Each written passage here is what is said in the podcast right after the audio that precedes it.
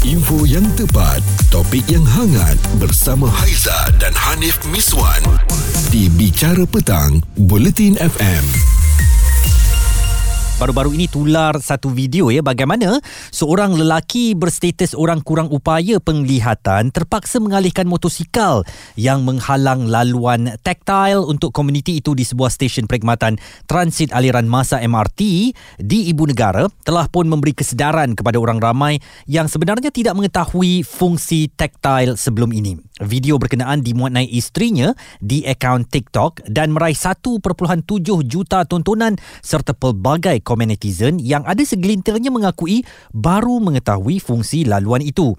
Laluan taktil ini adalah panduan jalan kepada mereka yang kurang upaya penglihatan ya.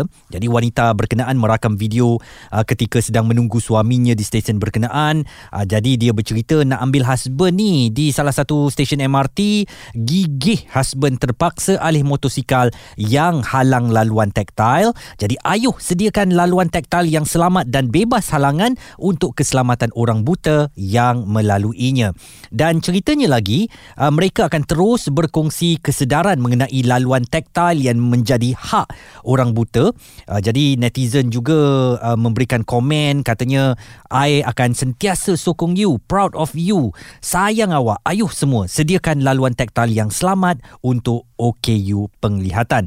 Dan menyimak akaun TikTok wanita berkenaan, wanita itu sebenarnya banyak berkongsi video mengenai suaminya ya dan kesedaran mengenai komuniti orang buta. Uh, sementara itu, pengguna TikTok yang dikenali sebagai Nasman uh, menulis ramai yang tidak mengetahui fungsi sebenar laluan berkenaan sama sepertinya sebelum ini. Uh, jadi dia tulis sebenarnya ramai tak tahu pun fungsi taktil ni. Aku ingat cuma tile biasa sahaja yang diletakkan di uh, kawasan bandaraya. Aku dulu pun tak tahu tapi aku tanya kawan yang kerja dalam pembinaan jalan kena ada penjelasan kepada orang awam supaya mereka lebih sedar lagi. Adeli Pal 6 pula menulis terima kasih kerana bagi saya idea untuk tolong orang selepas ini. InsyaAllah saya akan alihkan apa-apa halangan yang mengganggu laluan taktil kalau saya jumpa. Yelah macam kesian tau kita tengok video ni orang tu dah lah buta ya dan dia hanya bergantung untuk selamat perjalanannya itu dengan tongkatnya itu yang berpandukan kepada taktil yang ada di atas jalan raya ataupun di uh, lorong pejalan kaki. Tapi bayangkan kalau ada motor yang diletakkan betul-betul atas taktil tu macam mana agaknya orang ni uh, yang sudahlah dia hanya berpandukan panduan di atas taktil itu uh, dan panduan itu pula kita halang dengan kenderaan kita. Kita sebenarnya hanya menyusahkan komuniti itu dan tidak bersimpati malah tidak bertimbang rasa dengan mereka. Apakah anda rasa eh sebenarnya rakyat Malaysia ini tak cakna kepada keperluan OKU dan apakah infrastruktur yang dibina di Malaysia ini bersesuaian atau boleh memenuhi keperluan orang kurang upaya. Ah, contohnya mereka ni nak bergerak menaiki bas, kemudian mereka akan sambung pula perjalanan menaiki MRT. Apakah um, kondusif ataupun apa yang dah disediakan oleh kerajaan kita ni sudah mencukupi untuk mereka atau ada lagi yang boleh ditambah baik dan kalaupun sebenarnya semuanya itu sudah disediakan apakah mentaliti masyarakat Malaysia ini mahu dan bersedia untuk membantu mereka isu semasa hiburan dan sukan bersama Haiza dan Hanif Miswan di Bicara Petang Bulletin FM dalam jam ini kita nak memberi tumpuan kepada sikap rakyat Malaysia lah ya. Apakah kita prihatin dengan fasiliti golongan OKU dan sebenarnya kerajaan mengeluarkan belanja supaya infrastruktur-infrastruktur yang diadakan di tanah air ini akan mesra kepada OKU dan mereka boleh menggunakan uh, segala yang um, maksudnya perkhidmatan awam atau pengangkutan awam ini uh, dengan selesanya bagaimanapun sikap uh, rakyat Malaysia ni setengah daripada kita yang tidak prihatin kepada fasiliti ini telah menyebabkan kesukaran kepada mereka. Dan saya nak berhubung dengan uh, sahabat lama saya di TV3 dahulu Senator Datuk Ras Adibar Razzi kita tahu memang sangat lantang dalam menyuarakan tentang hak um, OKU ini. Datuk bagaimana agaknya pandangan Datuk kepada rakyat Malaysia ni yang tak tahu menghormati hak-hak yang telah pun um, sepatutnya kita uh, cakna tentang um, fasiliti OKU ini Datuk Okey, sebenarnya kita ni yang first, yang pertama-tama kita kena pastikan terma OKU tu betul. Hmm.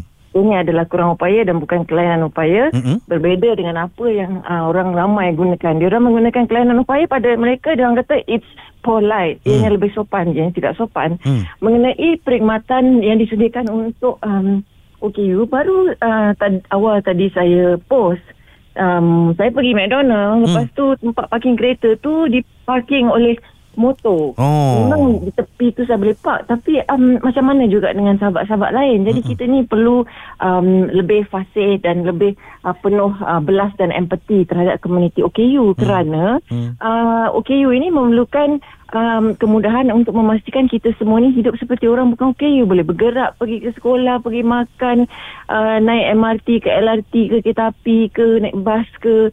Kan boleh uh, pergi ke sana kemari. Tanpa perlu untuk kami diberi bantuan uh, uh, apa ni all the time. Mm-mm. uh, kami boleh melakukan semua itu. Namun begitu kita mesti beri peluang. OKU itu menggunakan hak mereka. Seperti parking kereta uh, ya tempat letak kereta. Habis tu tandas. Tandas OKU kadang-kadang uh, pernah saya masuk tandas saya daripada kursi roda saya dah transfer ke atas tandas tu tiba-tiba saya dengar orang berdengkur. Loh. orang tidur dalam tandas. Mm, so mm, saya kata mm, kak minta maaf kak saya ni nak pergi tandas. Hmm. Habis tu uh, dia kata uh, oh uh, um, uh, engkau pergilah tandas. Dia kata akak dah biasa. Saya akak dah biasa saya tak biasa.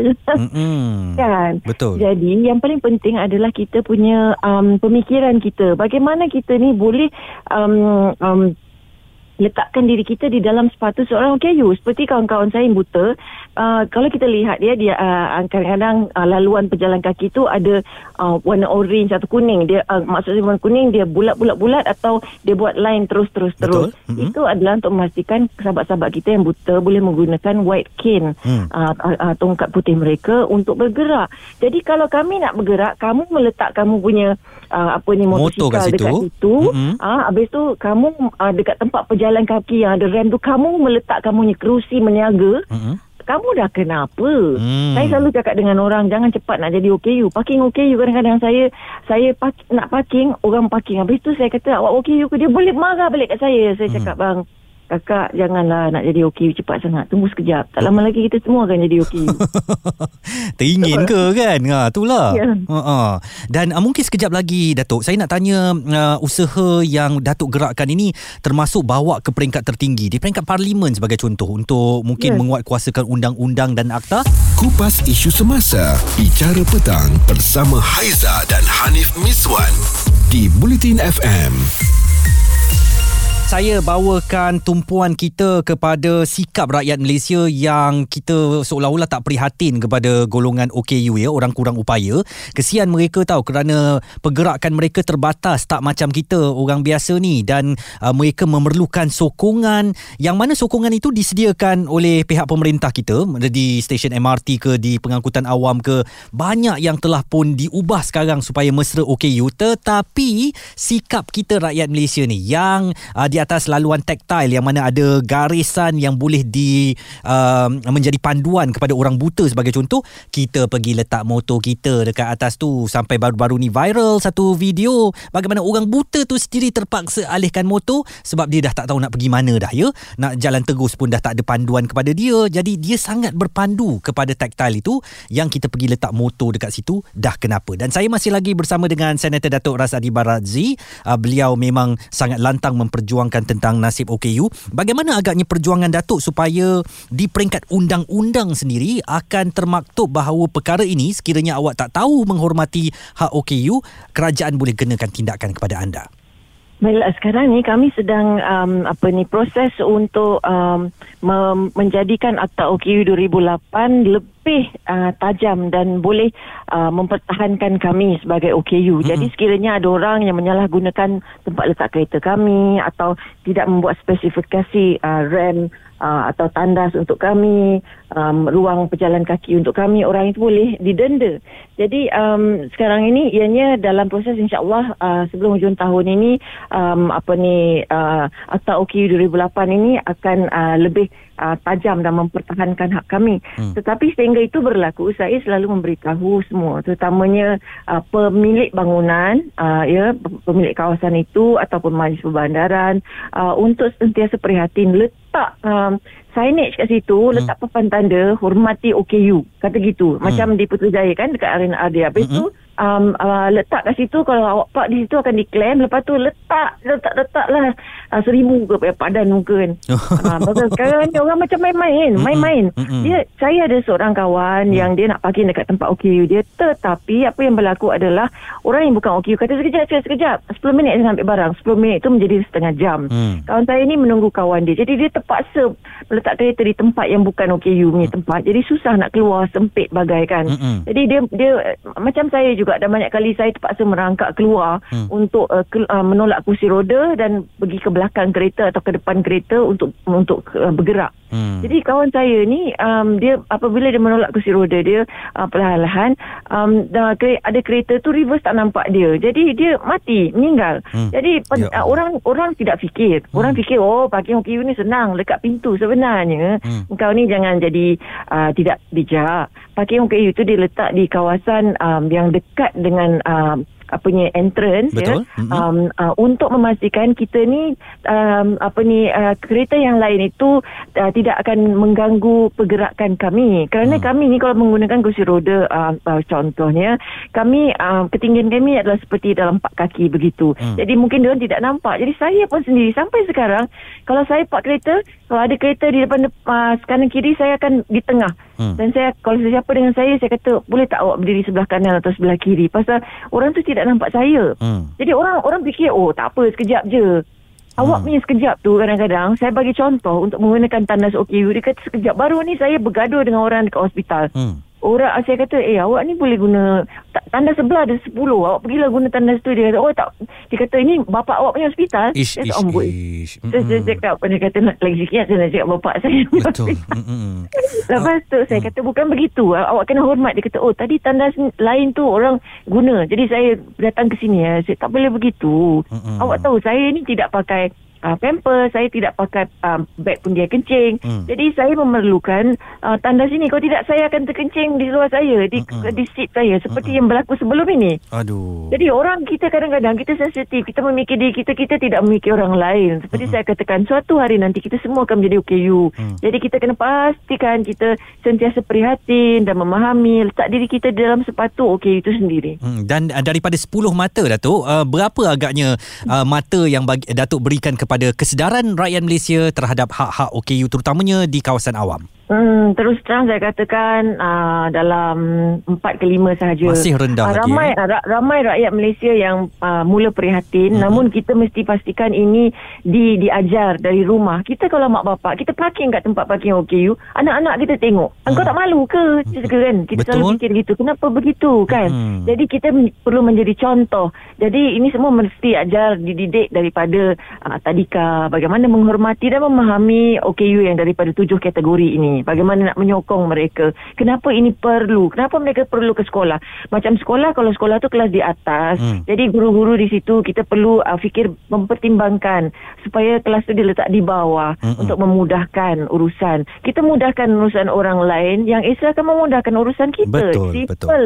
Mm-mm. Pandangan daripada Senator Datuk Ras Adi Baradzi tentang hak OKU empat mata sahaja kepada rakyat Malaysia memang masih tak prihatin lagi. Cerita viral bersama Haiza dan Hanif Miswan di Bicara Petang, Buletin FM. Dalam jam ini yang menjadi tumpuan saya ialah adakah rakyat Malaysia prihatin dengan fasiliti golongan OKU. Awak ingat tak satu kisah yang mana ada seorang OKU ni terpaksa minta simpati kepada orang biasa yang sedang menggunakan tandas OKU dan kemudian orang biasa tu keluar dia makinya orang OKU tu dia kata kenapa awak ketuk-ketuk pintu saya. Eh eh dah terbalik kod eh. Sepatutnya itu memang tandas OKU kenapa pula orang OKU yang terpaksa merayu dan meminta simpati supaya dibenarkan untuk menggunakan tandas OKU. Kita ada Abang Zali yang juga seorang OKU. Bagaimana Abang Zali? Abang Zali rasa rakyat Malaysia ni prihatin tak kepada um, nasib ataupun keperluan OKU ni? Uh, nak kata simpati pun tak baik ni cakap tapi ada yang ada yang baik. Hmm. Kadang-kadang ada yang tolong saya jalan ke cross jalan. Hmm. Tapi kadang-kadang saya kata elok tak baik pula lah. Tapi yang pasal motor tu Mm-mm. betul. Ah, Kadang-kadang saya tanda hilang. Oh, tanda hilang eh? Jalan tu ma- tadi saya dah biasa dalam jalan tu. Hmm. Dia hadangkan motor kereta. Kalau saya ketuk dongkat tu. Itulah kan Kalau motor tu boleh lah lagi nak diubah kan Ah, tak payah jauh-jauh lah dekat flat saya ni pun. Oh. Bila petang, alamak. Dia orang parking motor. Saya nak pergi kedai lah tu. Saya dah biasa jalan tu. Mm-mm. Parking sini, parking sana. Hmm. Yang budak-budak lah. Bang, motor bang. Bang, motor bang. Itulah kesian ya. Dan uh, uh, ab- kalau yang tak tahu Abang Zali ni uh, OKU penglihatan eh. Mana Ah, Abang dari Zali? lahir je. Dari lahir lagi. Abang Zali uh, daripada TikTok uh, yang tadi tu isteri dia rekod suami dia ubah Oh, uh, motor tu kan. Ha. Jadi ramai orang dekat TikToker tu lah netizen kita dia kata oh rupanya itu ke- kegunaan tactile tu itu Ah, kegunaan benar, jalan ada tu. yang tak tahu. Okey, boleh tak Abang Zali cerita betapa pentingnya Eh. benda tu untuk orang OKU penglihatan sebab itulah saja sumber untuk tahu jalan tu betul ke jalan salah. Ah, memang kalau benda tu tak ada sus- tanda dia hilang. Hmm. Kadang-kadang benda tu pun pernah rosak pun. Oh. Detektif dia kat mana dah saya pergi rosak. Ya Eh, dah hilang tanda dia. Mm-mm. Ja- Ah. Menyusahkanlah eh kepada OKU kalau tak ada benda tu. Ha. Mm. Itulah kan. a- apa yang Abang Zali nak nak seru rakyat Malaysia supaya tolonglah hormat kan. Hmm, kalau boleh tolong tolonglah hormat uh, uh, ben, janganlah rosakkan benda tu tertik tu kan. Hmm, tapi yang tolong-tolong tu memang saya akui ada yang baik. Hmm. Hmm. Takkan orang kata tak baik pula kan. Kadang-kadang ada yang tolong saya tolong jembaran jalan. Hmm. Cuma saya sedih sikit lah. Hmm. Yang kebanyakan yang tolong orang asing. Orang asing. Uh, orang Melayu kita ada juga tu lah. Tapi Oh. kebanyakan tolong tahan bas taksi orang, orang bangsa asing macam Cina contohnya. Oh, dia orang yang akan uh, bantu ya. Jadi Ah, di orang kalangan baik. masyarakat uh, Melayu kita ni macam Ah, ada, uh, ada tapi tu ada. ada. Itu lah kan. Hmm. Dia, dia orang kata tu saya berbohong pula kan. Hmm, tapi tak ramai lah ya. Tak ramai. Kebanyakan saya jumpa Cina. Hmm. Hmm. Jadi kesedaran tu masih rendah abang eh? Uh, uncle mau pergi mana dia? Hmm. Uncle mau naik bas ke? Hmm, hmm, Atau hmm. eh, RT ke? Dia tolong. Lepas tu kalau kata kita nak menyeberang jalan jalan yang sibuk lah kata bang eh dekat Aha. mungkin persimpangan lampu isyarat. Saya tengok dekat Malaysia ni untuk kalau lampu pejalan kaki tu dia tak ada bunyi eh. Ah, ada bunyi. Ada bunyi eh. Ah. Dekat backfield. Oh, Ah, tapi tak tak tahu lah tu tempat orang, orang tak nampak kan. Ha ah. Ah, ada bunyi. Tit, tit, tit. Tapi tak semua tempat ada benda tu kan? Ah, bang? tak semua. Hmm. tak semua tempat. Kalau semua kan bagus. Mm-mm. Jadi mungkin uh, Abang Zali mengharapkan kalau kemudahan itu lebih meluas lagi lah ya. Ah, semua lagi. Kalau boleh lah kan. Mm-mm. Ah, kalau kalau tu lah kalau saya jemberang pun saya diam dulu. Saya tak, tak, takut ke- kereta ada. Dia tidak. Lama-lama ada tolong tolong, tolong jemberangkan. Hmm. Hati-hatilah bang ya. Saya doakan selalu Abang Zali mudah-mudahan akan dilindungi Allah apabila nak Sebab melintas jalan-jalan yang sibuk ni. Cerita Abang Zali ni membuka mata kita ya.